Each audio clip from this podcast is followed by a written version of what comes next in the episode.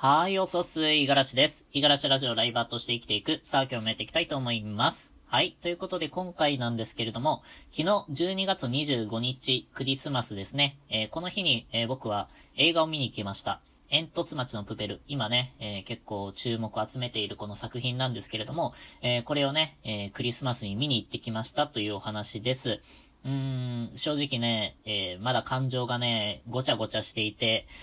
あの、まとまっていない中なんですけれども、少しね、えー、このラジオを通して多少なりとも整理できたらいいなっていう感覚で、えー、少しお話をしてみたいかなと思います。まあ、結論から言うと、煙突町のプペル、えー、この作品僕には、えっと、あんまり刺さらなかったかなっていう内容でしたね。はい。まあ、この判断基準としては、例えばもう一回ね、え今まで見てきた映画、えー、もう一度何でも映画館で見れるってなった時に、選択肢に入るかっていうとそうじゃなかったっていう結論なんですけれども、うーん、正直ね、これは認めたくなかったというか、あの、よ、えー、見終わった後からね、もうずっともやもやしてて、うーん、なんか言葉にできない、すごいね、なんか、まあ自分に対しての、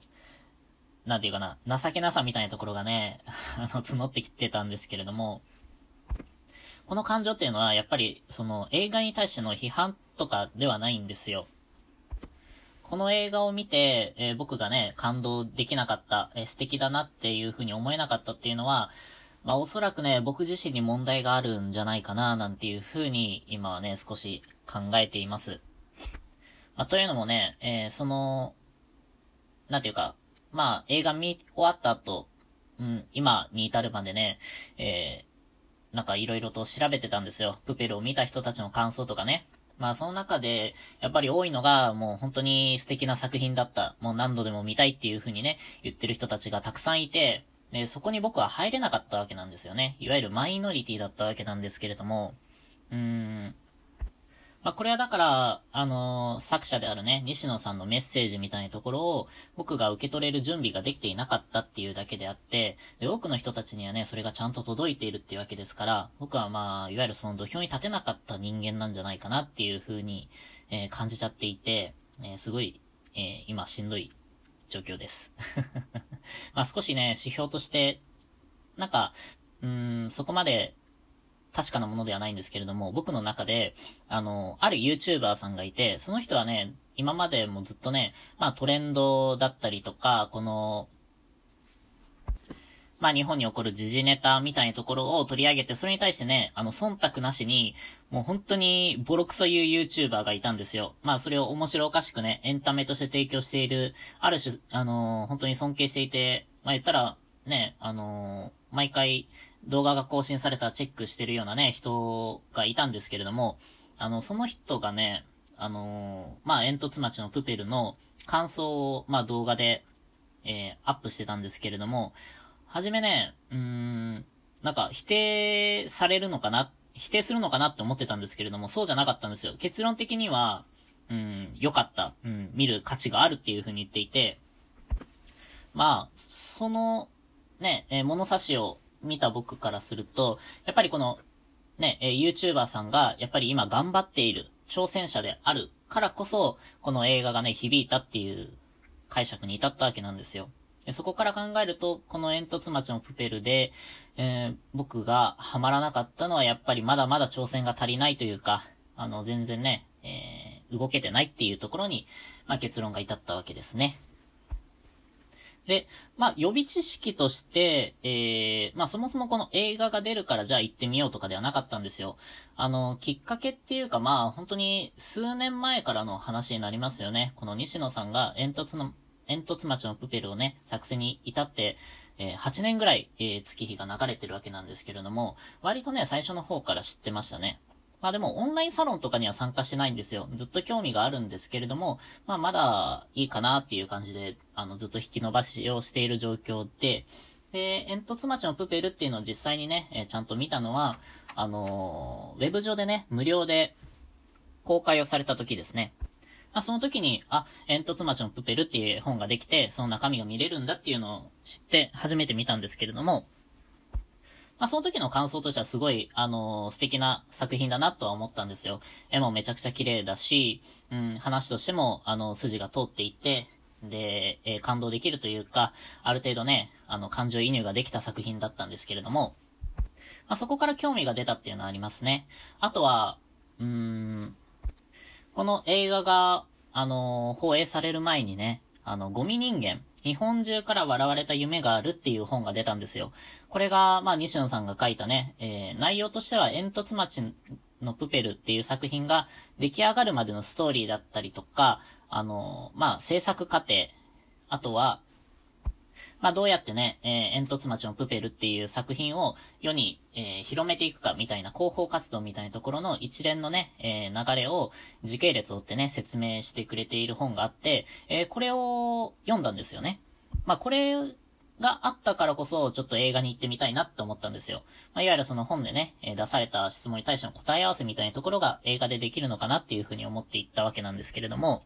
えー、この本はね、本当に良かったです。ぜひね、あの、まだ読んでない人は読むべきかなと思うんですけれども、えー、中身としては本当に、西野さんがね、えー、今まで動いていて、なんとなくなんかやってるなって思ってる人とかだったら、これを読めばね、すべて、あのー、なんていうかな、理解できるというか、あ、こういう考え方で、あのー、そういう活動してたんだみたいなね。今でこそ、あの、オンラインサロン今7万人ぐらいいるのかな？それぐらいの参加者がいて、で、ニューヨークでも個展をして、あとはまあ、こういうビジビジネス書をね、あの世に出せば、もうヒットですよ。何万、何十万っていうね、えー、本が売れて、えー、大ヒットをだバンバン叩き出すみたいなね。でもね、まあその、なんでそういうことをするのか、みたいなところの、えー、考えとか意図みたいなのが、まあこのえんとつ町のプペルに一連に繋がっていて、もうそこで震えましたね。この本をね、あの、まあ実際読んではなくて、 Audible っていうね、えー、ところから、まあ買って、えー、これもう3周しちゃいましたね。えー、まあ恥ずかしながらね、この本ね、初めて読んだ時、まあ聞いた時になるのかなあの、涙しましたよ。うん、本当に。あの、好きなね、えー、話で、この煙突町のプペルがね、できる過程で、えー、まあその作品を応援していたある女の子がいたんですけれども、まあその子がね、死んでしまったらしくて、まあその辺のね、えー、お話とかがすごい、あの、素敵というか、僕はそこで泣きましたね。本当に傍から見てるとね、やばい、やべえやつだなって思われるかもしれないんですけれども、あの、今仕事中のね、営業中に、まあ車を運転しながらこれ聞いて、オーディブルを聞いてね、えー、あの、このゴミ人間を読んでたわけなんですけれども、運転中に泣いてましたからね。涙流しながら運転して、あー、すげえなーみたいな感じで、まあ感動してたわけなんですよ。まあそれで、あ、じゃあもうこん、こんなね、あの、すごいことしてる人が、まあ、クリスマスにぜひね、来てくださいって言ってるんだから、もうこれは行くしかないと思って、で、まあ、よ、予習復習みたいなところで、あの、3回ぐらいね、聞き直したわけなんですよ。まあ、そういう背景があるからかもしれないんですけれども、すごいね、気持ちが高まっていて、うーん、なんていうかな、映画見たら、うん、言い方あれですけど、なんか、ちょっと変われるのかな、みたいな風に思っていったんで、そこでね、まあこの映画からもらえるメッセージ性みたいなところをね、汲み取れなかった自分にはすごい憤りじゃないけれども、うん、ちょっと悔しかったなっていう気持ちがすごいありますね。内容としては本当に、まあ見てた中で絵のクオリティっていうのもすごく高かったし、あとはね、3D のアニメーションとかもすごいふんだんに作られていて、あ、めっちゃお金かかってんな、だったりとか、まあ、あのー、カメラの動かし方とかもね、今までになんか、見たことのないやり方だったなっていうふうに思ったところもあったし、その、それぞれのね、キャラクターが、えー、力強くね、えー、発言するその言葉とかっていうのは、やっぱり、あの、勇気をくれるような言葉であったんですけれども、でも、なんか、煙突町のできた背景だったりとか、まあそういうところがね、映画には作られているわけで、まあ、なんていうかな、絵本っていうのがチラシだったみたいなんですよ。あの、まあ、例えば一、一章から七章まである話の中の、一章、三章、七章だけ、まあ、かいつまんで、えー、要約したものが絵本っていうだけであって、まあ、それ以外のね、章のお話とかっていうのが、えー、全部映画に入っているっていうところだったんですけれども、この辺のストーリーはね、なんか、まあ、やっぱり、うーん、まあ、こういう話だったらなんかちょっと他にこっちの話の方が好きだな、みたいな他のアニメの方が好きだったし、えー、こっちの映画の方が好きだな、まあ、例えばジブリだったりとかね、まあ、その辺の方が僕は作品として好きだな、みたいな風に思っちゃったわけですね。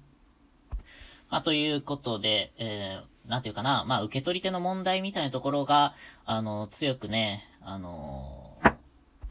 まあ、逃げようがないぐらいに提示されるような作品だったかなって思うんですよ。これに感動している人っていうのはやっぱりね、今本当に必死に頑張っていて、えー、コロナの中でもね、大変な思いをしながらでも前に進もうとしてるような人たちだろうし、だっただろうし、えー、まあそこに僕は入っていなかったっていうことだったので、うん、またね、ちょっと時間を空けてね、この作品見てみたいなっていう風に今思っております。ちょっとね、今日はあんまり整理ができなかったんですけれども、今持ってるところはこんな感じですかね。はい。ということで今日は以上です。